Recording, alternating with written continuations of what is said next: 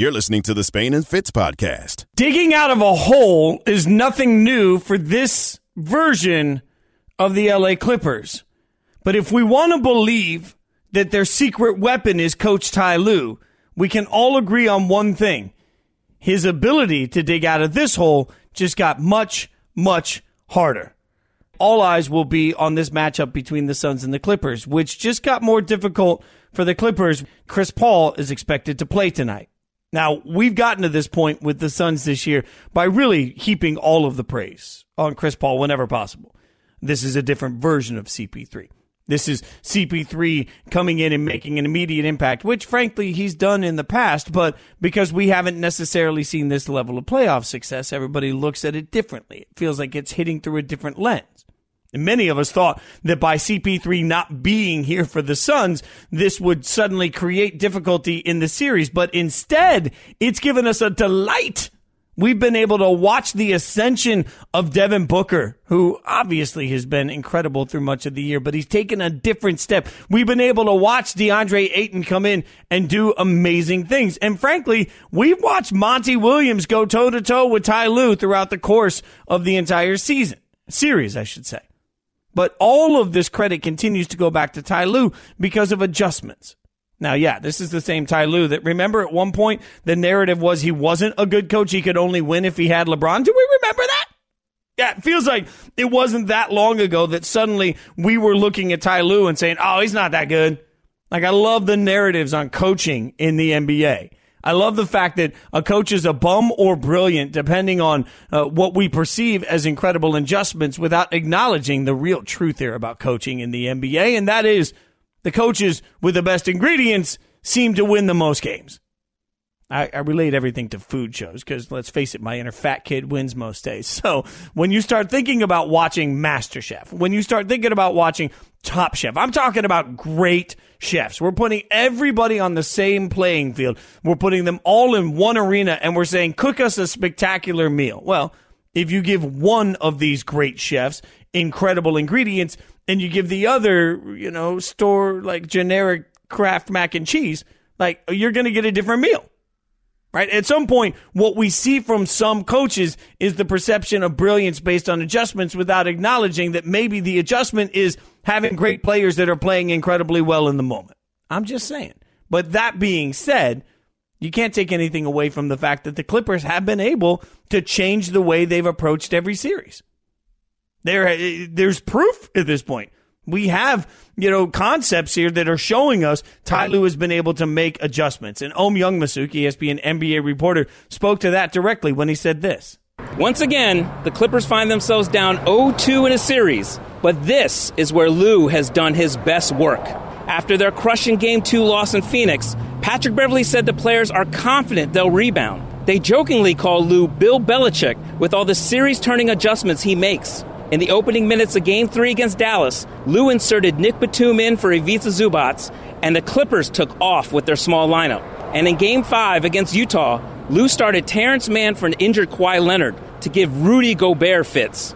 Former Cav Richard Jefferson told me Lue is the only coach he's seen with the basketball IQ to go toe to toe with LeBron James.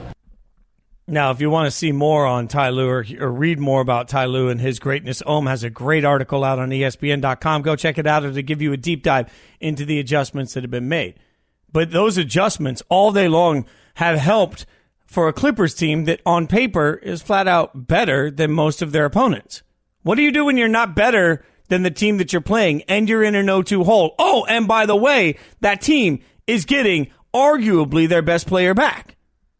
I mean, this is where it becomes incredibly important that the Clippers couldn't get one, that they didn't steal one. And man, they had every opportunity. If you look back at the first two games, which were both incredible, you can also look at it and say, wow, we got the best matchups we possibly could. I'm the first to admit I thought game one, coming into game one, the series would be lessened. I will admit what nobody else seems to want to admit out loud most of us thought that without CP3 and without Kawhi, game one would be sort of a dud. That there'd be some level of interest that would be lessened in this series. And instead, what did we get?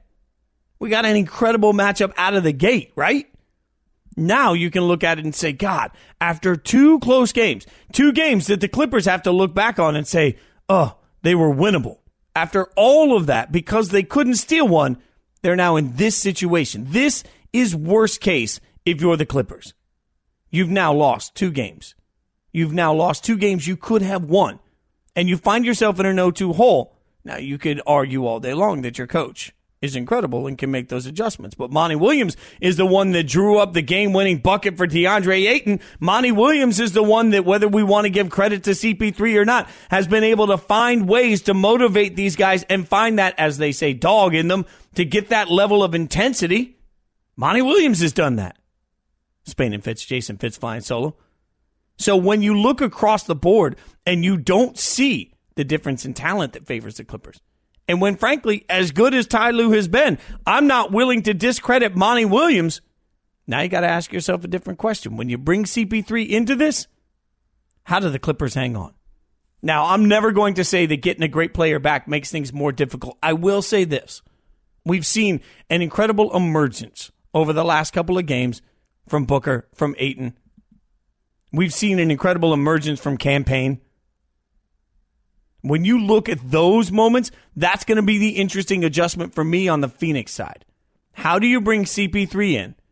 Make sure that we're right back in. I know it's only been a couple of games, but you also respect the fact that Cam Payne, I mean, absolutely epic. When you talk about scored 18 points in the paint in game two, career high, by the way, tied for second most by a Suns guard in the last 20 postseasons. You are talking about somebody that has played absolutely lights out. He finished with 29 points, nine assists, zero turnovers. The only other players to do that in a conference or NBA finals game, that'd be LeBron, Magic, and Bird. That's how well he's played.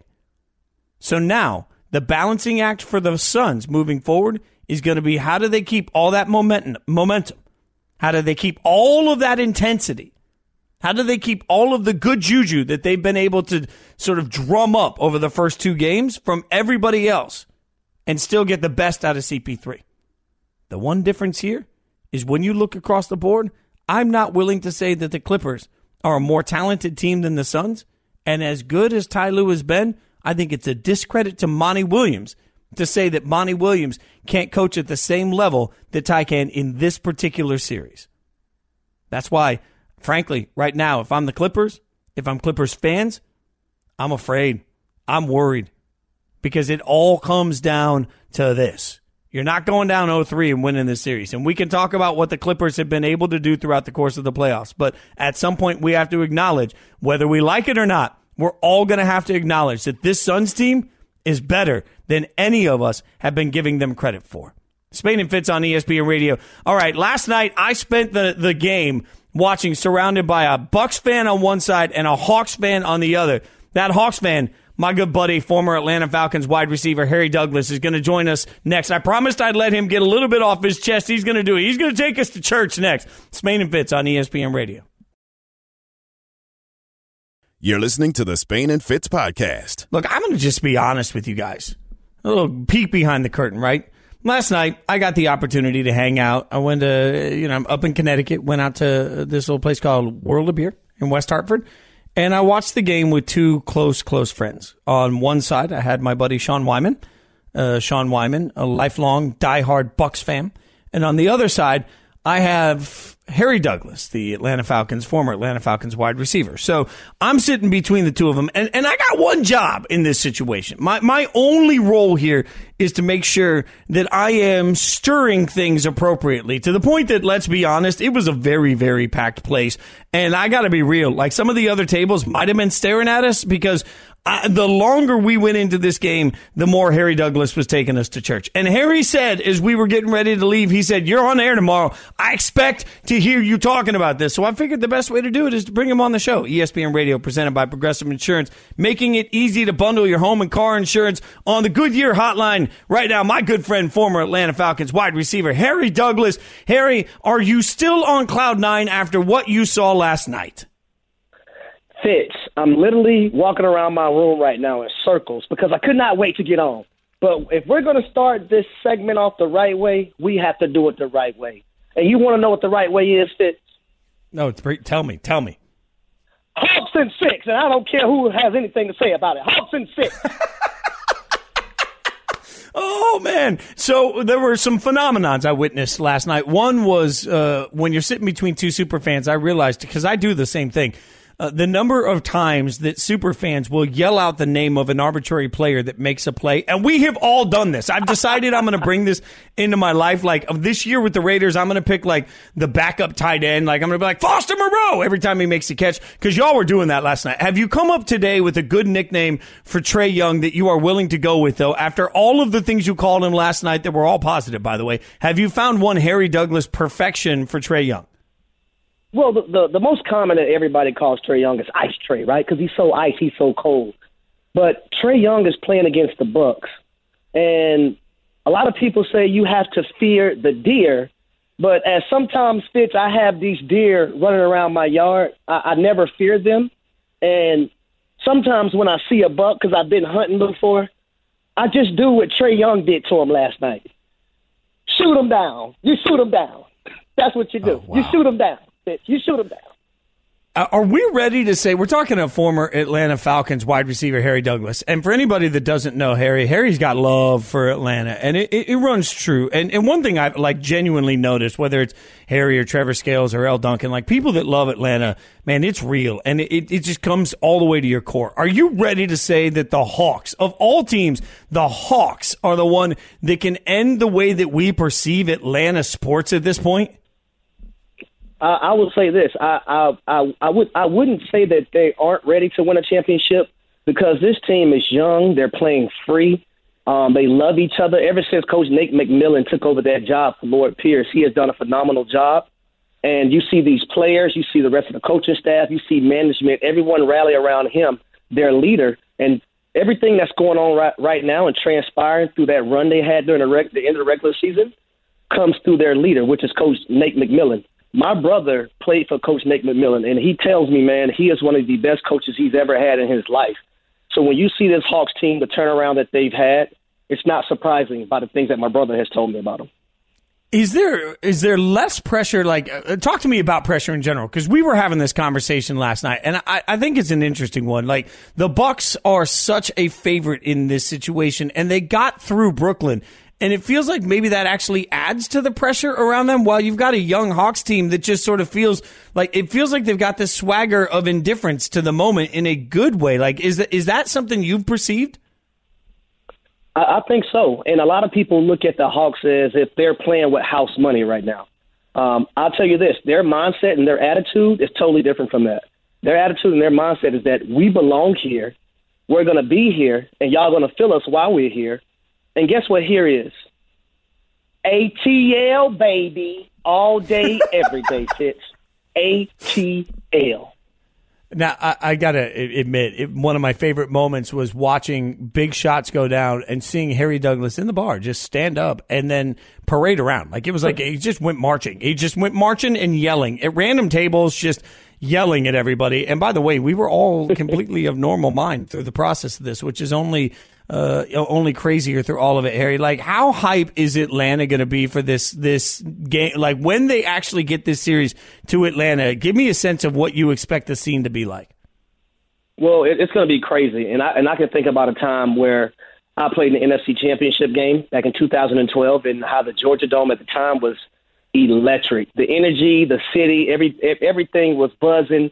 Um, and I can only imagine how it's going to be for Game Three and Four. And Fitz, I'm in here. I've been in here trying to pack all day because I'm actually going to Alaska for about.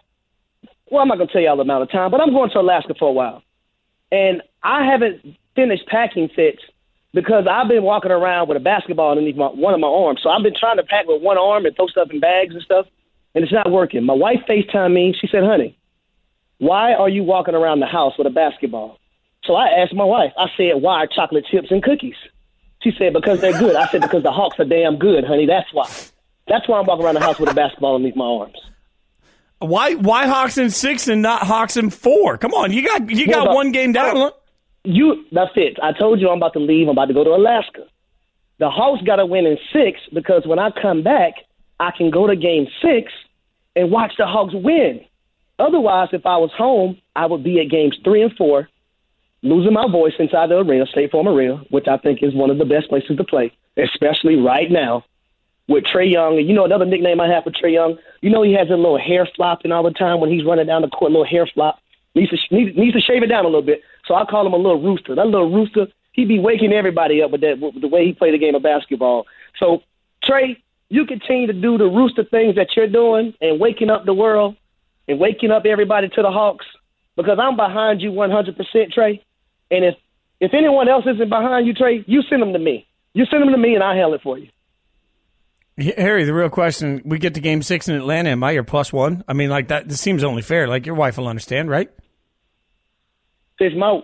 I always go to the game with the plus one. My wife never goes to the game with me because she knows how excited I get, and she's like, you know, I'll just stay home and relax. I'll let you enjoy your night out with your friends.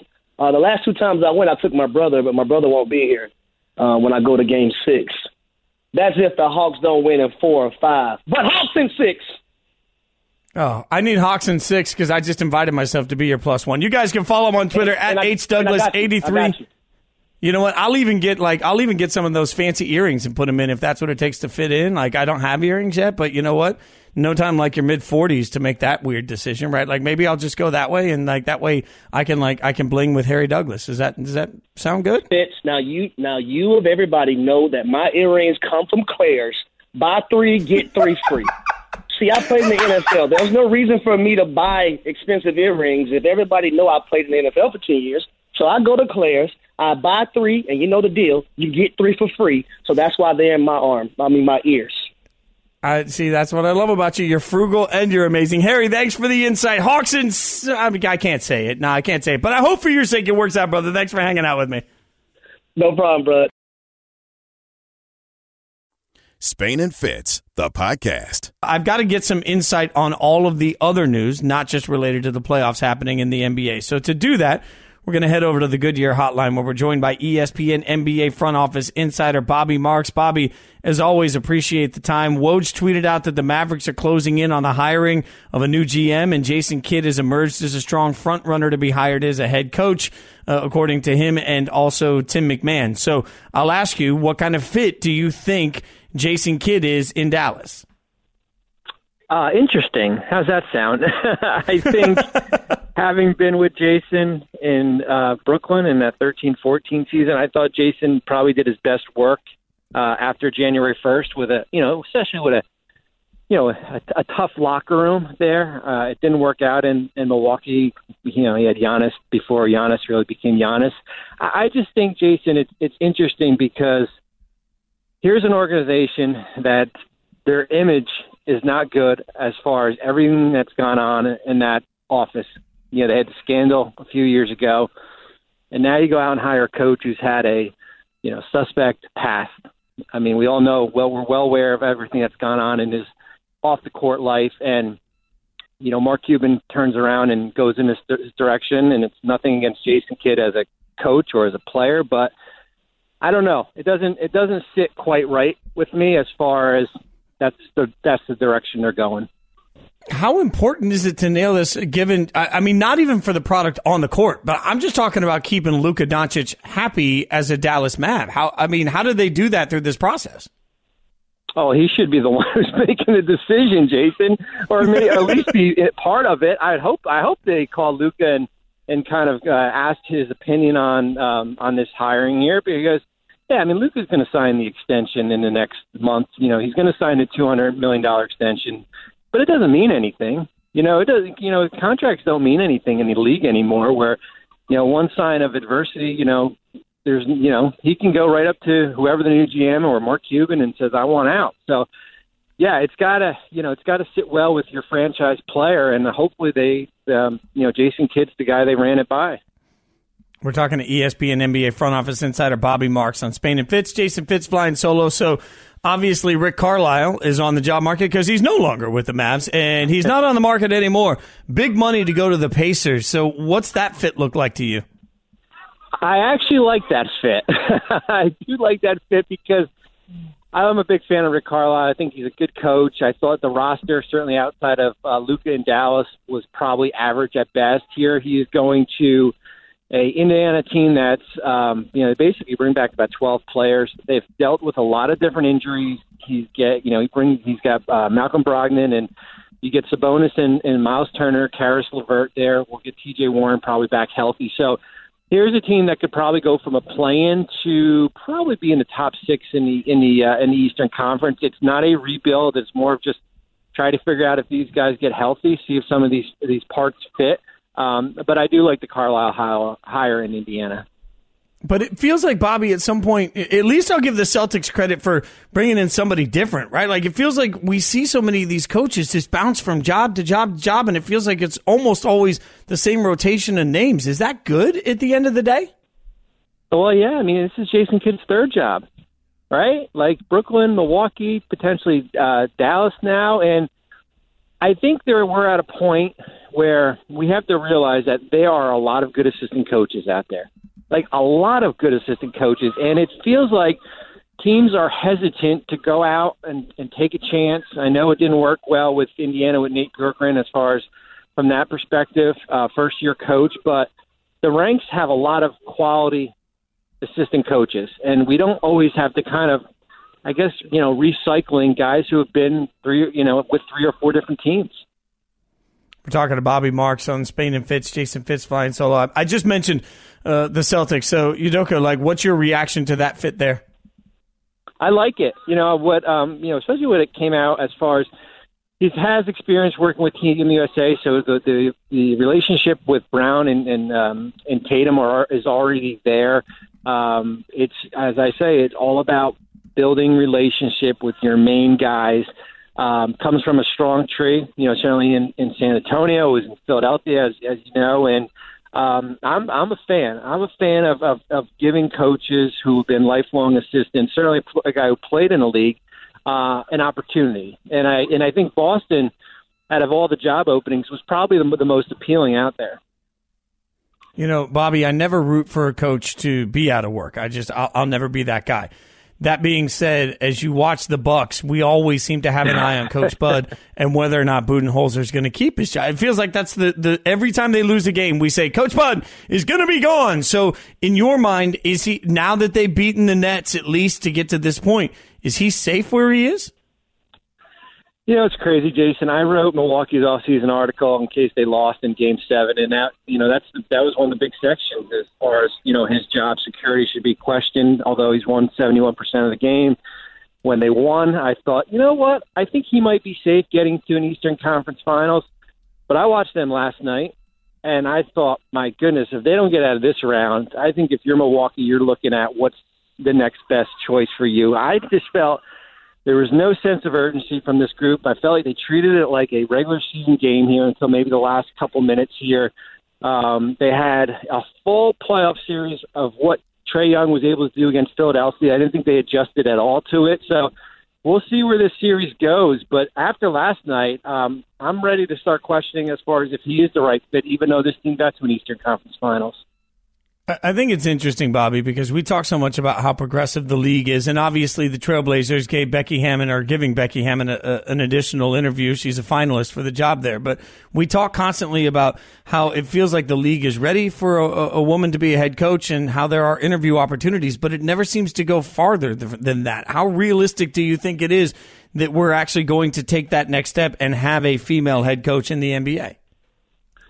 Well, I mean, at least I would say we're making progress, but progress is for one of these ladies to land one of these jobs. If it's if it's Becky Hammon or or Teresa Weatherspoon or you know Kara Lawson, who's down at Duke as the women's coach there. I mean, we can we can go through the process as far as them being a finalist. I, last time I checked, there you know we weren't giving out medals people for being finalists. It doesn't doesn't help from a resume standpoint. So we are making a little bit pro- more progress than we were a year ago, but I think progress is that when one of these teams goes out and hires Becky Hammon or Kara Lawson or Teresa Weatherspoon.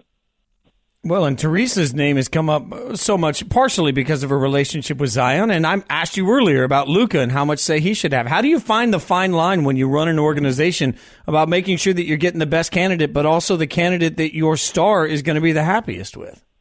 Yeah, that's the big thing, right? It's one thing as far as who Zion or Luka wants, but it's another thing when you have that person on the sidelines if they can actually, you know, do the job. They can build relationships, if they can do the X's and O's and everything that comes with it here. So I do think it's important to have your players involved in the process. Do they have to sit in the interview? No. But I do think you need to kind of keep them in a loop and, and certainly run the names by because there might be someone out there that you're not thinking of that they, you know, they might have in mind. Bobby, as always, I appreciate your insight and your expertise, my friend. Stay safe. Have a great summer. Hopefully, we'll, I mean, we're going to keep talking anyway because God knows there's always news in the NBA. But I appreciate you, brother. You're welcome. Thanks, Jason.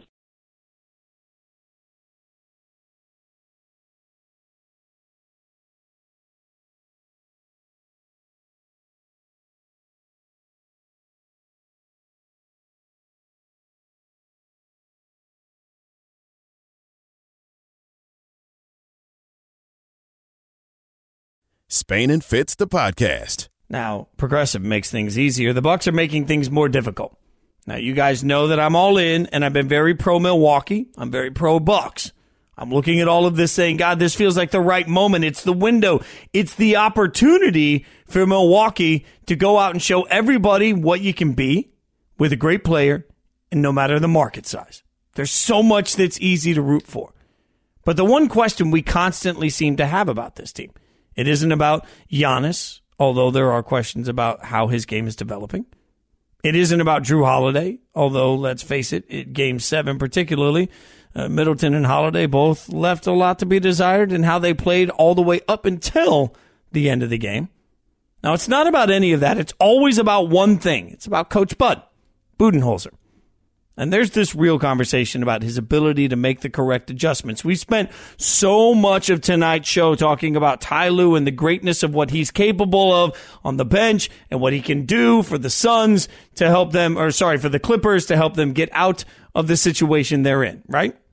We don't say those things about Coach Bud.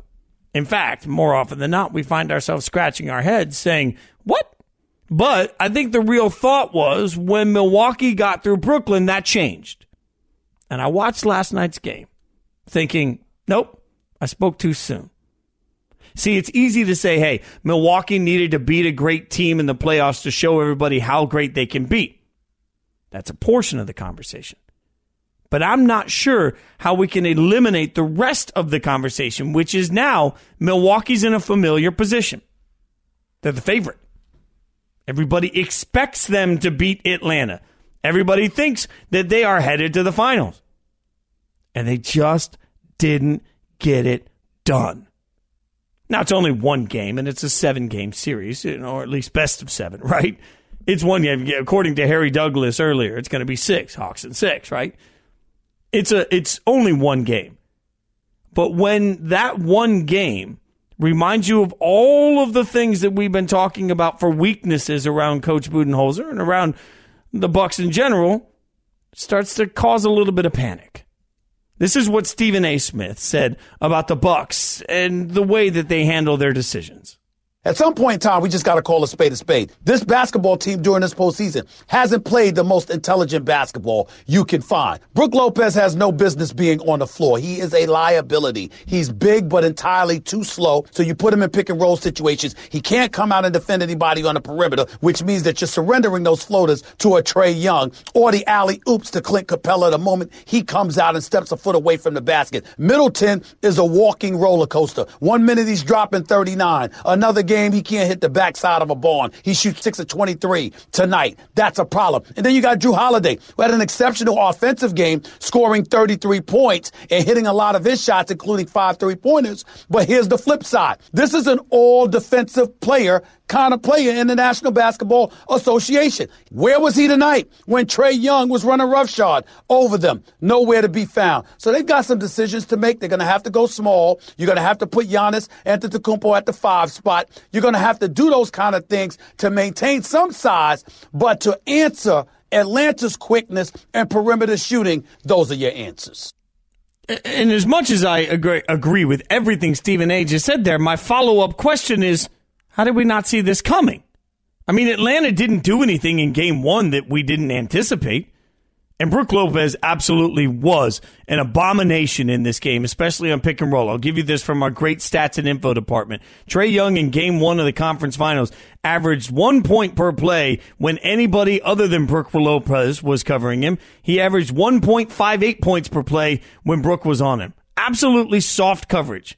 He found a, a better opportunity and more open looks against Brook than he did against anybody else. Now, stats and info figured that out, and of course, the Bucks will figure that out, and presumably they'll adjust, or will they? Because one of the things we've seen, and we keep talking about the greatness of the defensive play of Giannis Antetokounmpo, but we got to remember that we didn't see that at the end of the game against KD, right? Game seven, we talked about it then. And we don't seem to see that, as they say, dog right now, right? Like that, that defensive want. Hey, this is the end of the game. Put me on him. Where's the Kawhi moment? Where's the adjustment moment? Where's the guy coming out saying, hey, this is not going to stand and this is absolutely going to change right now because I'm not going to let it happen? We don't see it. We presume that there's going to be some great adjustment, but why? Coach Bud's not really famous for making great adjustments. And I'm not sure that Giannis is being pushed enough to force those things to happen on his own. Malika Andrews, ESPN NBA reporter, talked on SportsCenter after the game about how Giannis reacted specifically to the loss in game one.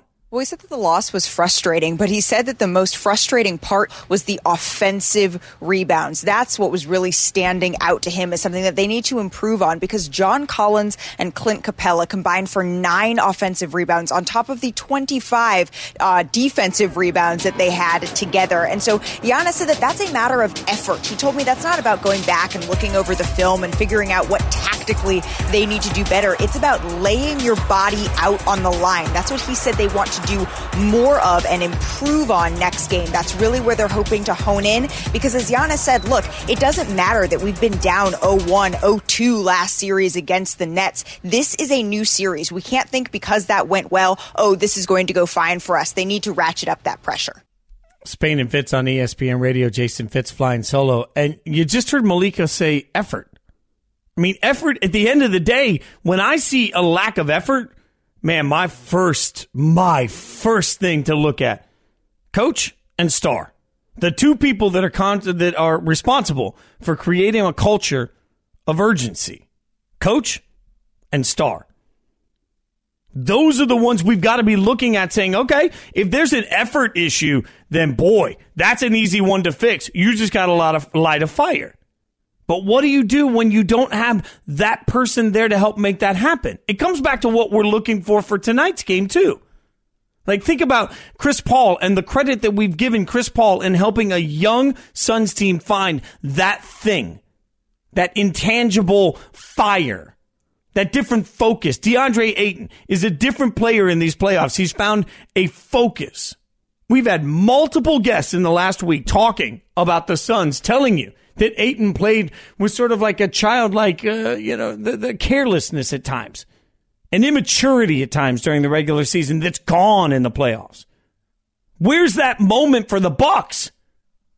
And if it's not there, who's responsible for creating it? Well, at the end of the day, you got to look at who we typically ask to create these things. Kobe's job, Shaq's job when he's the leader of the team, Jordan's job, when you talk about the great ones, you talk about the guys that are the lighter, that create the fire. And if Giannis isn't that person, then you got to look straight at Coach Bud and say, Budenholzer, what are you doing? We watched Trae Young go off, absolutely go off. And that's fine. Trae Young's a brilliant young player in the NBA. I won't take anything away from Trae Young going off. The problem is, I don't think Trae Young, in the process of going off, did anything that couldn't have been expected.